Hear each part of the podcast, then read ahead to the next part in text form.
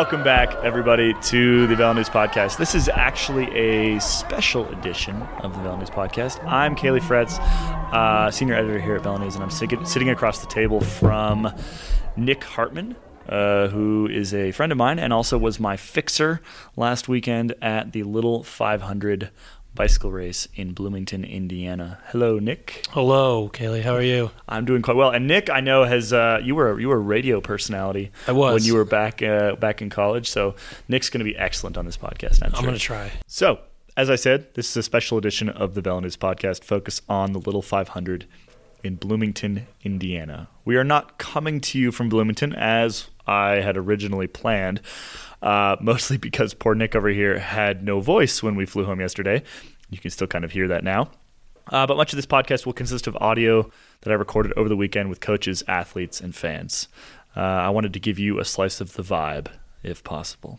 Perhaps you've seen the movie Breaking Away. If you haven't, go watch it. This whole thing will make a whole lot more sense if you just do that first. It's a movie that brought this little bike race on single speeds into popular culture. It's also a movie that remains, I think, cycling's best ever. But the Little 500 is more than just cutters versus frat bros as portrayed in Breaking Away. Last weekend, I embedded myself with a team called the Black Key Bulls, of which Nick here is an alumni. I literally slept in what is effectively their team house, uh, which is called Club Wiener because it was named by college boys. And I spent the weekend with both the team and its quickly growing alumni network, many of whom have moved away but make their way back to Bloomington for this one weekend in April drawn each year by the pull of Little Five. It's that pull that I was interested in. This is a race I've heard a lot about, but was always told it needed to be experienced to be understood. So that's what we did. Uh, there's a story about my day with BKB, the Black Key Bulls, on velonews.com now. And there will be another story in the magazine about the whole weekend in the next issue. But first, the basics for those of you who have not seen Breaking Away. And again, I would just go see it. Just pause right now, go see it. Little 500 is raced on single speed bikes with a coaster brake around a 400 meter or 440 yard cinder track on the Indiana University campus in Bloomington, Indiana. There's a women's race on Friday that's 100 laps long and a men's race on Saturday that's 200 laps long. 33 teams compete. They gain entry via qualification process early in the spring. Each team has four riders and two bikes, and that's what makes this particularly interesting. Only one rider is in the race at a time.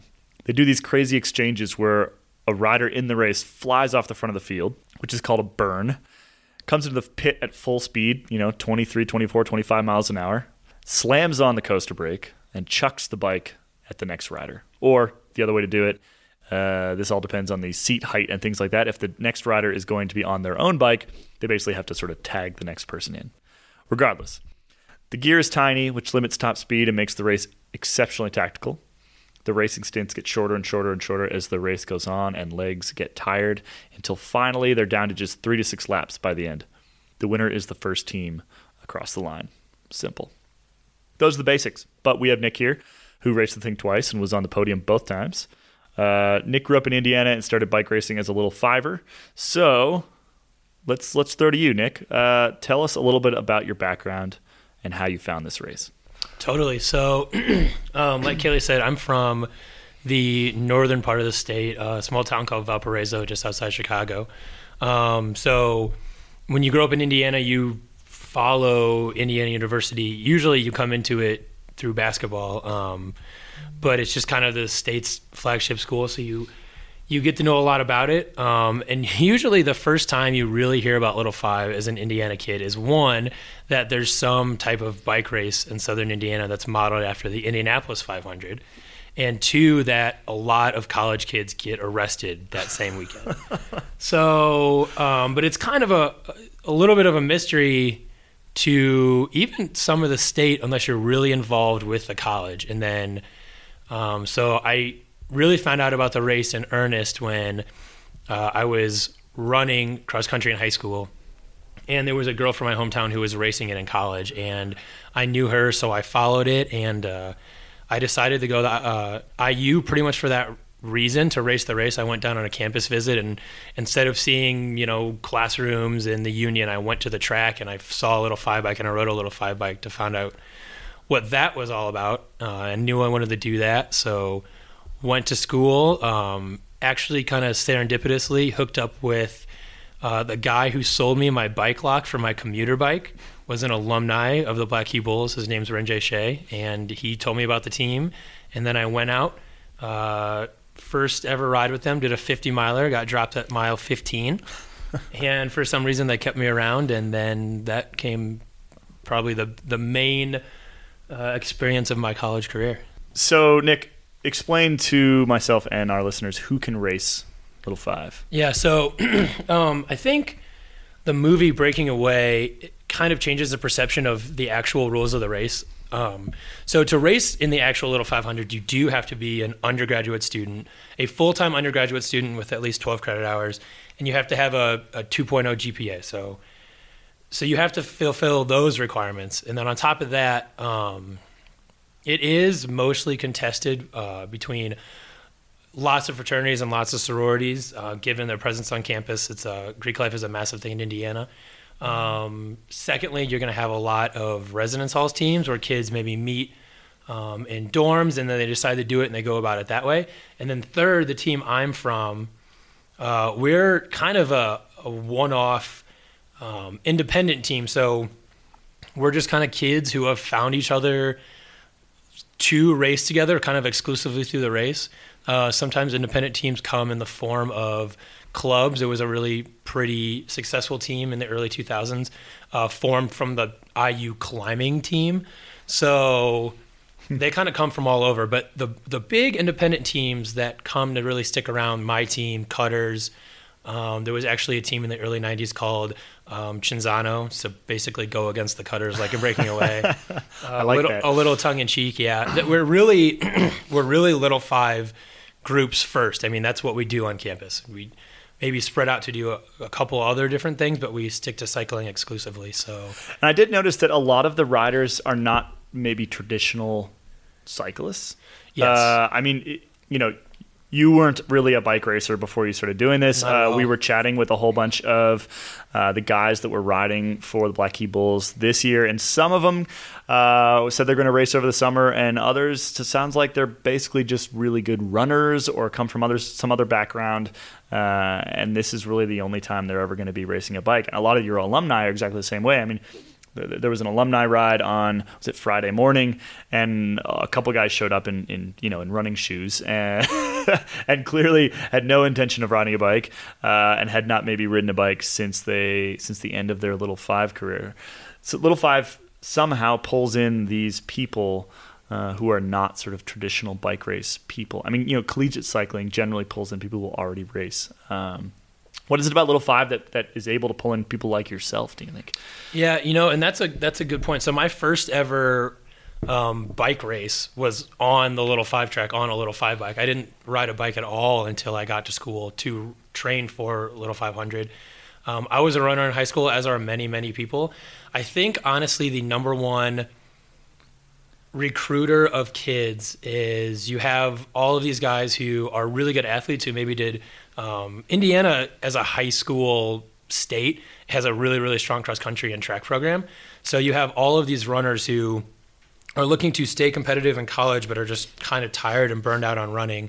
And the Little 500 is such a massive um, such a massive experience on campus that kids who are already just generally fit people decide, you know, I can get on a bike and do this. And I think the little five bike, the inner workings of it really add to the accessibility of it. You don't need a ten thousand dollar carbon bike and a full Rapha kit to go and do well at Little Five. Like like Caley said, not only can you just ride a two hundred and fifty dollar Schwinn with running shoes, you have to. So I think and and there are a lot of people definitely become more cyclists on their way out of Little Five than they were on their way in.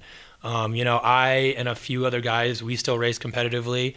Um, but other guys, like like Caley said, they go. They never raced before college. They raced just Little Five in college, and after college, they went back to doing whatever they were doing. even some guys who are very, very, very good at Little Five. I mean, it's a pretty specific event. So uh, to step back once again, so uh, you know, four riders per team, two bikes that everyone has to use. Uh, the the the stints on the track because there's one rider on the track at any given point in time uh, range from the upper limit of what probably 20 laps or so down to what three to five. Is that accurate? Yeah, that's probably right.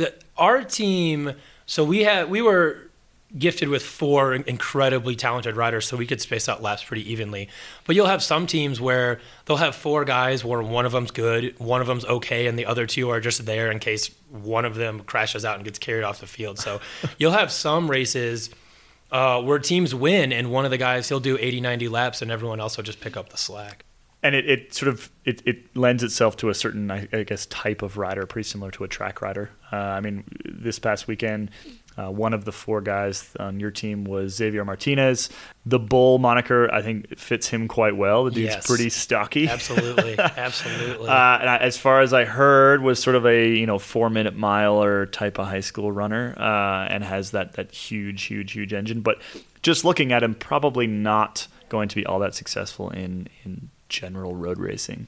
Uh, so little five attracts that type of athlete more so than than the skinny little bike racer kind of type. true definitely So let's talk about the actual races this Definitely. past weekend. Sure. Uh, we so on Friday was the women's race, uh, which, which actually uh, that was my first ever little five experience, and I found it almost a little bit overwhelming. Uh, as I said at the beginning, as many people do I said it. I said it at the beginning of the program, but and I've been to a lot of bike races. I've been to a lot of bike race finishes.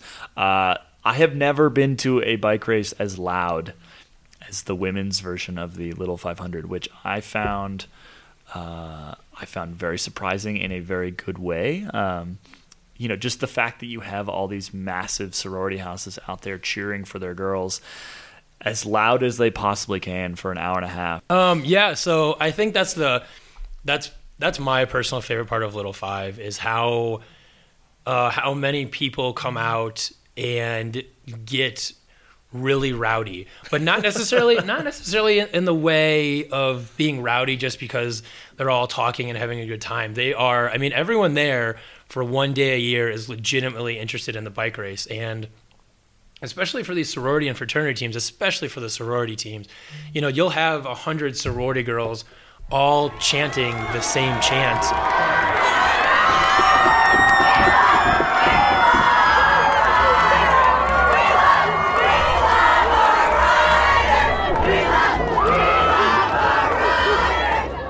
It's deafening, especially when you're in that pit and when you, you know, multiply those 100 sorority girls from one house times 20 around the entire track. Um, it makes for a a really incredible atmosphere that you feel like it honestly feels like a college football game at times, except instead of two teams, there are 33 of them. and it, you have on the field a sport that is not necessarily at the top of the list for most schools. You know, college football we expect to be rowdy, we expect huge fan bases. As a cyclist, it's pretty cool to walk into an arena where, you know, the four girls who are bike racers are for that day in particular, and maybe maybe in the, in the weeks prior and and just after are you know they are the best thing that that sorority has going, and and the entire. Uh, the entire group is incredibly proud of those of those four bike racers. I mean, some of the chants that we were hearing is just you know we love our riders. That that's not something that you generally hear from from sorority types. At least I didn't in my particular school. Not a whole lot of sorority girls yelling "We love riders" as we would cruise past. so anyway, let's let's talk a little about, a little bit about what happened in the race on Friday. So uh, honestly, things happen so fast. I had some trouble kind of keeping track. Right. Uh, why don't you run us through just the basics? You know, a, a little bit of the results and, and how that team got there. Yeah, totally. So um, the women's race on Friday was probably, and I've seen pretty much every single race. Um, you know, the last four or five in person, and the last 20 years, uh, you know, watching race tape. And this women's race was the most exciting women's race I've ever seen, hands down. So basically, what happened is the first 50 odd laps uh, were actually relatively quiet for the women's race. It's only 100 laps long, and uh, you know a lot of those girls are really, really well trained, so that's really nothing for them. Um, so it was kind of quiet, and then uh, Theta, the team that eventually won around the late 60s, uh, went and just put in a really big effort and uh, made themselves a huge gap. Probably got about 150 to 200 yards up on the field, uh, and really held it for the rest of the day. There was uh, a lot of teams. How it kind of how they broke up is they caused so much chaos that you know there were they were way out front alone, but everyone else was kind of alone too, either in groups of two or three, or maybe uh, you know alone themselves, and no one could really uh, work together that well because uh, everyone's exchanges were so off schedule that it, no one could really figure out a really good counterattack. So they stayed away until probably 85 or 90, and then teams they started to tire a little bit, and teams started to close. But again, everyone just got off schedule, and Theta put on uh, who was easily the best rider in the field, Grace Bennett.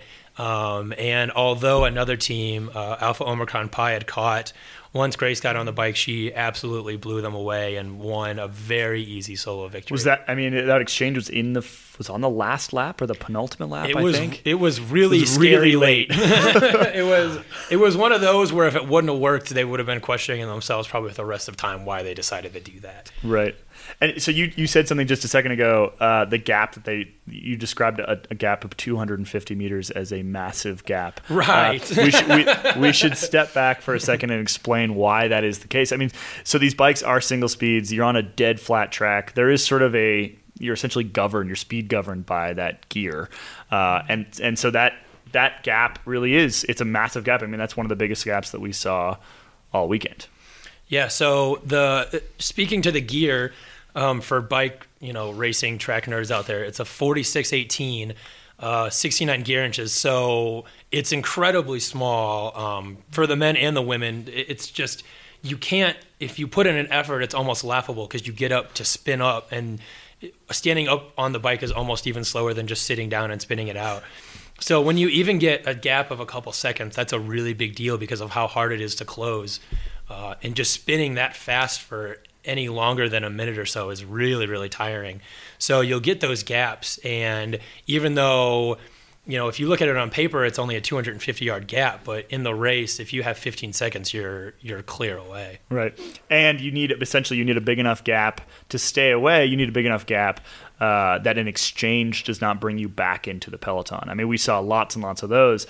Um, often they're just intentional for the purpose of exchanging. You you as you explained to me, they're called burns. Essentially, a rider kind of escapes off the front, uh, gets you know 30 40 meters and that's enough that when they pass the bike off to the next rider that the next rider can slot into the peloton a little right bit easier. exactly and, th- and that's getting those big gaps um, i- i- is really an essential race strategy for because when you do exchange it, it takes you know again it doesn't sound like a lot but it probably takes about five seconds of otherwise you know riding on the front. So that gap that you got that was 150 meters that looked really big to a standard observer is really nothing because after you exchange you're either be towards the front of the pack if you get a really good one, but even a pretty good burn still puts you at the back of the pack. A lot of the strategy in Little 500 comes from those burns. You know, well, maybe I'm going to follow this rider out so I can follow her burn and she's going to exchange and I'm just going to keep going.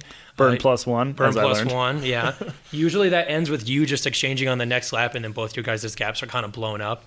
Um, but sometimes, you know, that's how the race winning move happened in the girls and the guys race. Hmm. So they're important. Well, I was uh, I was on the ground on Friday with a recorder. Uh, let's let's just listen in to some of the some of the vibe, some of the scene uh, from the ground in Bloomington on Friday from that women's race. First, we're going to hear from Charlie Hammond, who raced with BKB on Saturday, followed by race winner Evelyn Malcolm, uh, Megan Hubrex, who rode to fourth, and then another Theta, Rachel Brown. Last up is Ryan Knapp, who coached both Theta and BKB to victories over the weekend.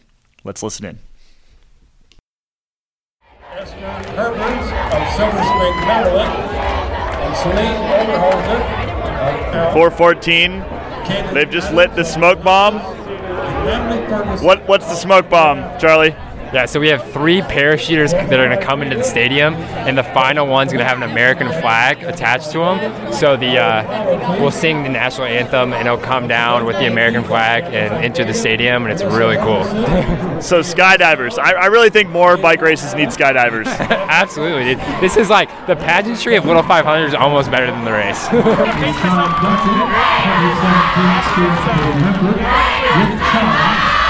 the 2017 Ranger City of Upshur, All right, explain jersey colors to me. So the top 10 teams are normally in the solid color jerseys, which are means uh, basically the better teams who qualified. But the green jersey is the pole sitter, which is the team that wins quals. And the white jersey is the Spring Series champion. Spring Series is a series of three events. There's individual time trials, miss-and-out, and um, team pursuit. So the team that wins those three in aggregate wears the white jersey on race day, and it kind of symbolizes the strongest and deepest team. The yellow jersey is, is the defending champions, but both in the men's and women's race, there will not be a yellow jersey. On the women's side, the team was all seniors, and it was an independent team, and they just folded. On the mid men's side, it was Delta Tau Delta, but they got kicked off campus. Um, so now they're an independent team, but they're not allowed to wear yellow.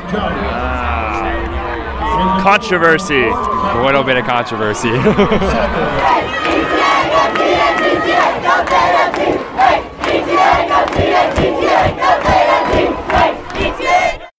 You start off, just introduce yourself and tell us what you just did. My name is Evelyn Malcolm. I ride for Kappa Alpha Theta, and we just won the 2017 Little 500. Congratulations. Thank you. We're about, what, 10, 15 minutes after the I'm, finish line? I'm shocked. I'm shocked. I'm so happy. It's the best thing in the world, and to get to get it, to have it twice is unreal. I can't believe how lucky I am to have the best team that just pulled that off. It was amazing. I feel so good. I don't think I've ever seen support for any for anything at a bike race like that. I've literally never seen fans like this at a bike race ever. What is it that makes what it, what is it that makes They're Little Five? incredible. They love it, and it's not just on race day. These girls are there every day. They are just as loud every single time. They're amazing, and it's. I mean, they are so supportive. When you want to quit, she'll call you and tell you not to. So, um, I mean, they've always got our backs. It's un- It's unreal. Can you introduce yourself real quick? Yeah, sure. I'm Megan Hubrex. Um, I ride for ski. I'm a senior, so I'm graduating in two weeks. no regrets. Second, How did it feel while you were riding the last couple laps? Walk me through the last like three to four. 14 and 15. Well, we were like kind of off the front, trying to well off the front of the chase group, trying to catch um, Theta. Um, it was just kind of like pain face, just go as hard as I could. I didn't know it was going to be my last set. I didn't know if I was going to have to go back in, but when I got off the bike and realized that I was done, I was like, man, I'm glad I did everything I could. So. I guess that's kind of a unique aspect of this race is you you you never really know when you're going to be jumping back in and what you're going to have to do when you get back in. Yeah. What what are you thinking about when you're sitting on the trainer in between sets? All I'm thinking about is the rider from our team that's on the bike. And sometimes when they start to accelerate, I'm like spinning away in a very, very low gear, and all of a sudden I'm at like 120 cadence. So I'm just like, I'm feeling what they're feeling out there, and I'm just starting to think like, okay, if I have to go in right now, what am I going to do? And where is everyone? So it goes by so fast. Right, hi, I'm Rachel Brown, and we just won the Little 500 30th rounding in 2017. How do you feel about that? I am hit by waves of like realization that it actually happened, but I'm still not 100% there yet. so yeah, really just awestruck and really grateful. When do you think it'll finally sink in? Um, I think in the shower later when I'm having a beer. Beer shower. I like that. That seems to fit in with the, the theme of the entire weekend. Actually. yeah, it's uh, it's been a long sober season, so I'm looking forward to being able to celebrate. Well done. bike racing, huh? How does it feel? Oh man, that was uh, down to the wire, huh? As you can tell, I'm a little hoarse. That was insane. It's so hard to win this race solo because of the restricted gear. It- I mean, you really just have to keep your foot on the gas um, and just know that it's hurting everybody else as much as it's hurting you. Um, but yeah, it is really hard to win this race solo. Is that move planned? Um, we honestly we weren't. It kind of threw a wrench into the process when that other team came up to us in the last five laps. Um, but that's what you tell the girls. If you stick your neck out and ride hard like that, everybody else has to ride hard to cover it. So it's not like they came up to us and were fresh. They were destroyed when they got there, and so we were able to basically just ride right around them at the end. Um, but yeah, I mean, we were we weren't really planning on hitting it so early. We we hit it about lap 60 which is I know it's only a hundred lap race, but um, as you can see, each one of these three four lap sets takes a lot out of you. So it's a lot to ask the girls to go out there and do three minute max efforts with three minute recovery. You know, so it's um it's a big ask, and they were they were superstars, man. It was unbelievable. So the men's race, all the same. Uh, interesting pre-start rituals. Oh, yeah. uh, an a cappella group singing, uh, which I thought was. I actually really really liked that part. Uh, the balloons getting sent off, the skydivers coming down, uh, all Not things It you really generally is a see. lot. It's Like, a I, lot. don't, I don't really think about it, but when you when you say all the things, the laundry list of it, yeah, the It takes like half an hour. it takes yeah at least it takes a long time, especially as a rider. You just I didn't I, when I was riding, I didn't even start my warm up until they started the pre-race stuff because it took so long. so you would have to be at the track and everyone would be excited and ready to go, and you would be sitting on the bike twiddling your thumbs until they got at least halfway through all that stuff. I think it's kind of fun though. You don't usually get that kind of thing at a collegiate, Oh, it's great. collegiate bicycle race. That, that's the best part. And If you asked pretty much every single alumni outside of, you know, the actual race, even including the actual race, their favorite part is um, the a cappella group Straight No Chaser um, singing back home again in Indiana, just like they do at the Indianapolis 500. That's uh, very emotional, especially for alumni. When I dream about the moonlight on the Wabash, then I long for my Indiana home. So men's race is 200 laps, twice the distance. Yes. Uh, you're all lined up in the order you qualified a couple weeks prior. Yes. Uh, first lap, I think first lap was uneventful. Might have been the second lap. Crash. Uh, nice big crash. Big old crash, yeah, right, bad. right at the beginning. Um, and that kind of, I, I think that kind of set the scene for the first half of the race. There was a, a brief yellow flag there, uh, if I remember correctly, which meant that all the riders had to stay the same distance away from the, the lead rider. Um, and those first sort of 100, 150 almost laps were, you know, the really bad teams. Uh, they, they got sort of knocked off the back. And, and I don't say that to, to disparage anybody, but um, there's just no way beating, of beating around the bush here. Uh, th- there was a team that got lapped 98 times in a 200 lap race. So outside the top maybe 15 or so, uh, the the dedication to the little five maybe maybe falls off a, a bit dramatically. Definitely. Um, anyway, we get about 150-ish laps into the race, and, and things really start start heating up. Uh, who were the main contenders at that point, and, and what were we looking at? Yeah, so um, it, it's kind of funny. The guys' race, it's 100 laps longer, but it really pretty much happens the exact same as the girls' race because you have the first 50 laps, which are always really good, really eventful. A lot of people getting out their nerves. From 50 to 150, you could go home and come back. And then from 50 on, you have, or from 150 on, you have a really good, exciting race. So about 150, uh, the field, the lead lap field was still pretty big, uh, 11 or 14 teams. Um, so you had Sigma Phi Epsilon, uh, the Cutters, BKB, 3PH, Grey Goat, um, and Beta Theta Pi were probably the main contenders that I really think of. Um, really, you know, really racing each other. So again, it was almost it almost happened the exact same way as the women's race, probably by design, because the men's and women's um, winners were both coached by the same person, Ryan Knapp. Um, so Which we think is the first time ever that's, that's, that's definitely happened, the yeah. first time ever it's Yeah. happened. Yeah, just no one wants to say it, but it, it's got to be true. Um, so anyway, yeah, so that happens, and then around one, uh, probably 160 to 165, Sigma Phi Epsilon got uh, a pretty big gap on the field of about nine seconds. And again, it's funny when I put it in a real bike racing terms, that sounds like nothing. But uh, in the race, it, it was pretty big. But all the main teams were together, so no one was really too concerned about it because you can you could work together so quickly and bring that back. It, it wasn't a huge deal.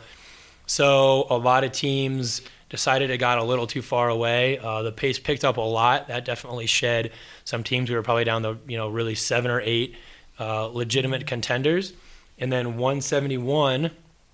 Um, Black Bulls exchanged with a a decent uh, burn, not a great burn, and the exchange was just okay.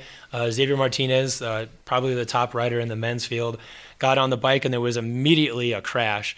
And honestly, he ended up probably being saved from really bearing the brunt of that crash because he was a little bit behind the pack. So he swung around before it went yellow, uh, a classic veteran move so you don't lose sight of the leader. Uh, he was in good shape, and then when the when the green flag flew again for racing, uh, Xavier put in a really big digger, uh, blew up the field, brought Cutters and Grey Goat along with him, and then about 174, there was your race between those three teams. Uh, let's step back really quickly. So, actually, I, I, had a chance to chat with Kevin Mangle. Uh, this is unusual for me. I don't usually get to chat with uh, bike racers during their bicycle race.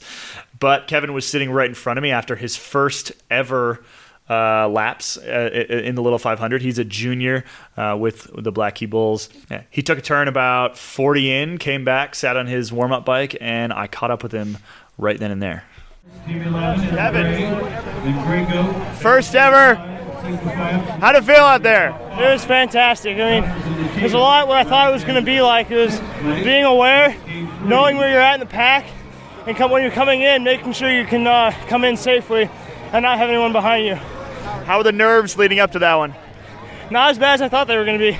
As soon as I hit the exchange, I was like, "Oh, we're we're good. I know what to do." Feel better now? Much better. a lot better. I like it. Anything surprise you out there? Was it pretty much exactly what you expected? I didn't think the track conditions were going to be as bad as they were today. Turn two th- or turn three, four was kind of slick. It's like really gravelly. Wasn't expecting that, but So then we get to 175, 180. I mean, at this point, things are getting.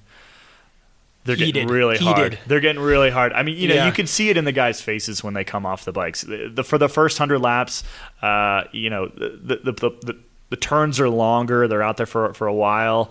Uh, you know, the, the pace is not all that high, but it's really starting to take its toll when you get to the end of the race, and the and the turns start to be a lot shorter. You know, guys are out there for only you know three, four, five, six laps, uh, just going as hard as they possibly can.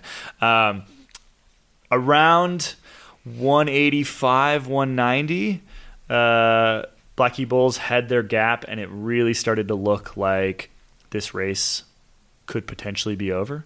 At that point, I caught up with Spencer Brockla, who is uh, an alumni with the Black Key Bulls, and he was just standing on the side of the of the course, uh, basically freaking out, just completely freaking out because because BKB had a bit of a gap, um, and he's a, a, a he's raced in this race before, so he's always going to get more out of it than I would. So I asked him to just sort of walk us through what was happening with about 190, 191 laps in, uh, eight or nine laps to go. Spencer, you're clearly getting more out of this than I am. Uh, we are 186 laps into a 200 lap race. I need a little bit of play by play. What exactly is happening right now? No, so generally speaking, it's like nine years out of ten, it's a field sprint. So a lot of teams like to wait around because you don't. Ha- a lot of teams aren't super deep, so they'll just wait, wait till the end, cause and just hope that their sprinter can take it away. So the fact that like it's broken up this early is super exciting because this very rarely ever happens. So describe to me exactly what's happening out there right now. Who's you guys are currently in the lead? Yes, yes. Black Key Bulls are in the lead, followed by followed by Grey Goat and Cutters. And we've got, oh, was it like about a 50 meter gap, which no more road racing, that's not shit. Little five, that's fucking huge. So, so normally, because like the, the exchanges are so big, because anytime you exchange, then you lose like a good like five or six seconds that you had. So if as long as we can minimize exchanges and just like keep the guys going, then we'll keep that lead. So th- the issue is that if we like start having like start getting tired and then uh, exchanging more, then that like gives an opportunity for them to catch up. And you've kind of been saving one of your riders. I mean, I noticed that one of them was on the on the trainer for at least the first like what hour almost. Almost. Yeah. And uh, he's our strongest rider too. He won ITTs, which that's a big deal. When you have the strongest rider in the race and you're saving him, he's fresh till the end. Like things are looking good. So you're pretty stoked right now. That would be that. That's very much an understatement. Well, as you could hear, it's it's it's a really loud. we were so I was standing uh, with Spencer right behind the Black Eagles pit, so all the all the Black Eagles um, alumni and fans were right behind us. That included a lot of the Thetas, uh, so the women's team that won the day before. You guys are kind of like brother sister kind of kind of situation there. That's a good- yeah, that's Uh, good. Yeah. um, so a lot of noise, a lot of noise, and as you can hear from Spencer, he is uh, he's just absolutely ecstatic. There were a couple of other alumni around us just pacing around, including yourself, Nick. Uh, Yes. So Nick and another alumni, Madison, were you guys were ta- actually tagging each other off because Tag team, tag team pulls of being worried. yeah. Exactly Basically, one of you would go and just pace back and forth and not watch the race while the other one went and watched, and then Yep. you'd switch off. tell us, tell each other what happened on the walk in between. Uh, which brings us to the, the finale of the race. Uh, you know, I think that it was pretty clear that that Black Key Bulls had enough of a gap to win with a couple laps to go. Uh, there was almost a late exchange between Kevin and Xavier, uh, which actually didn't did not end up happening. And Kevin Mangle, who we just heard from, uh, was the rider to cross the line with his arms. Actually, he didn't put his arms up, did he? He kind of put them down, kind in of like, like, a, a, a gripely, like, a gripely yeah. gorilla kind Yeah. of uh, kind of victory salute. Yeah. uh, obviously, everyone was was pretty ecstatic. Uh, there was much jumping around and much much hugging, and then eventually uh, they let all of the Black Key Bulls fans onto the field, onto the infield, and I, I actually enjoyed the fact that the security personnel were actually just watching for. Uh, Black Key Bulls paraphernalia. So if you had a T-shirt on, or a sweatshirt on, or a hat on, then you could get into the infield. And if you didn't have some sort of uh, fan accoutrement, then uh, then you weren't allowed on, which I think was pretty funny. Yeah, that's basically how it works. very very official, obviously. Um, Yes.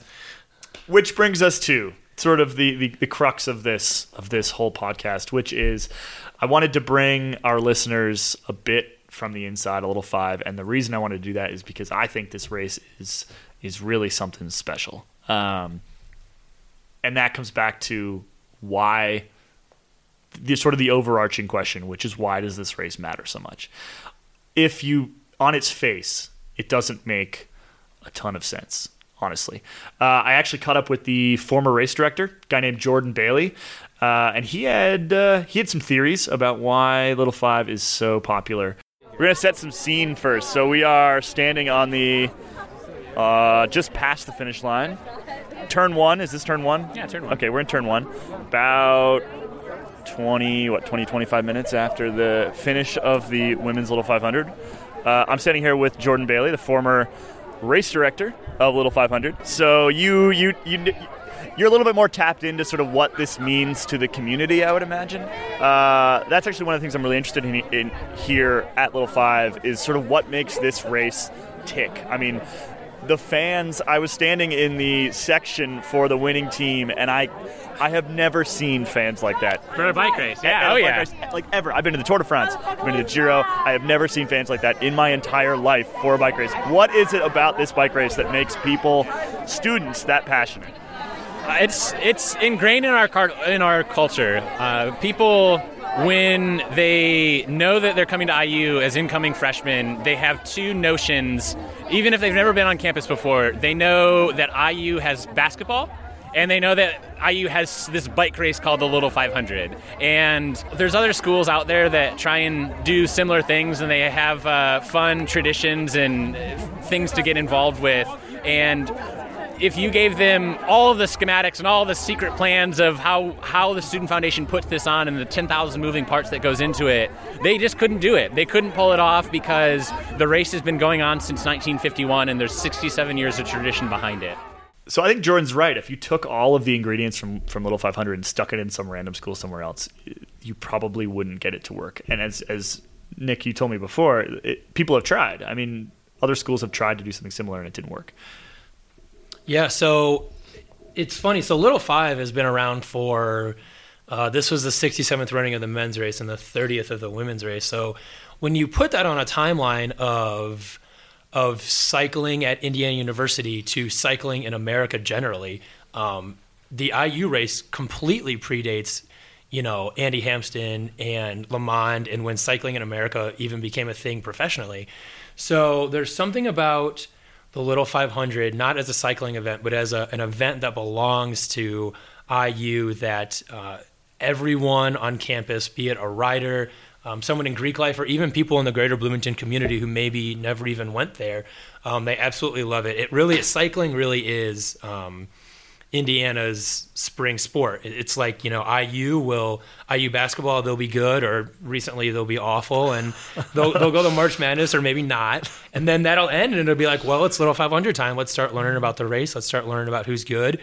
Um, can't hide the fact that it is the week before um, Dead Week. So basically, it's the week before classes end, and then you have a little lull before finals begin. So there's a it's a great time to party every single night, which a lot of kids do. But that's kind of what makes it uh, that's what adds up leads up to it too because even when you're at the bars on a Tuesday night, you're still thinking about you know wow I'm really excited for this race Friday and Saturday.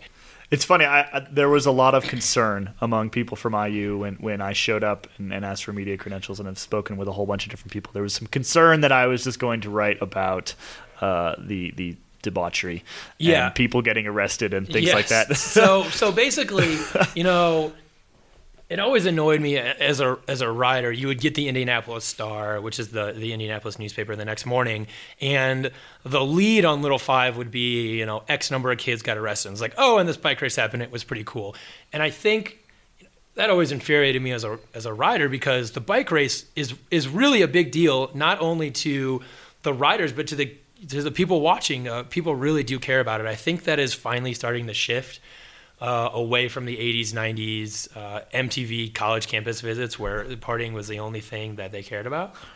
But but yeah, it is a, a super super cool bike racing event. Obviously, you're not going to see guys, you know, putting up huge watts and doing amazing things, but you're going to see college kids who obviously care more about this single day than any other um, experience that they've ever had in college. Um, maybe besides class, but probably including class. Honestly, uh, when people ask me what I majored in in college, I say cycling.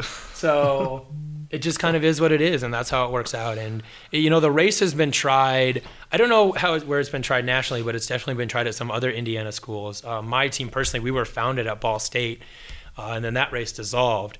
So I mean, it it really only like Jordan said, it really it only works at Indiana University, and it works really, really, really well. That it does indeed. I mean, I, I can't stress this enough. I, I had an absolute blast at Little Five, uh, and we definitely did partake in some of the uh, mild debauchery. As, Im- as- imbibing. imbibing. There was some imbibing. Uh, you know, I had I had to get an authentic experience, right? Important. Yes, you have to. when hanging out with a bunch of alumni, getting a very authentic experience.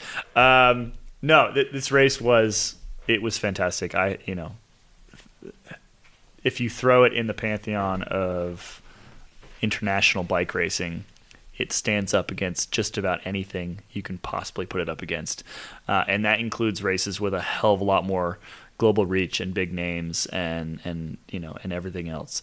Um, it was a a truly fantastic weekend, and I would urge listeners if you're hey if you're within driving distance or you want to hop on a cheap flight to Indianapolis, you know give Little Five a go. Uh, tickets are forty bucks. Show up, have a fantastic weekend. Watch some really interesting bike racing. You know, once I got a little bit once I got the tactics down a little bit, once you guys explained it to me, I really enjoyed the bike racing itself. Uh, I think it's exceptionally tactical uh, and it's really interesting to watch.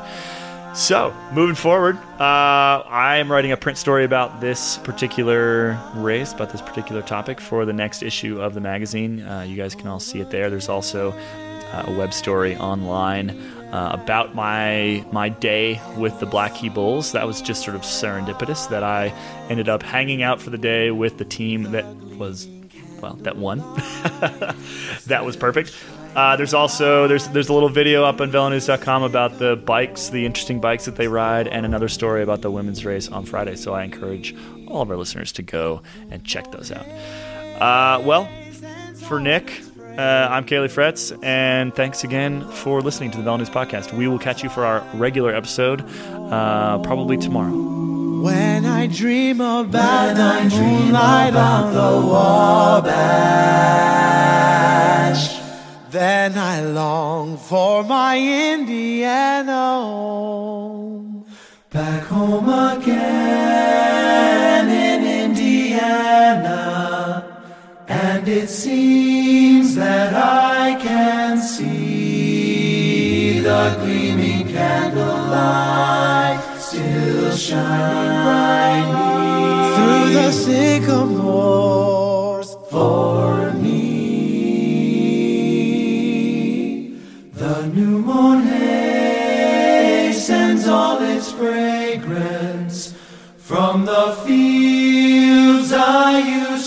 roam.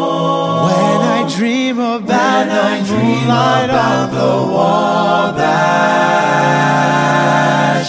then I long for my Indiana.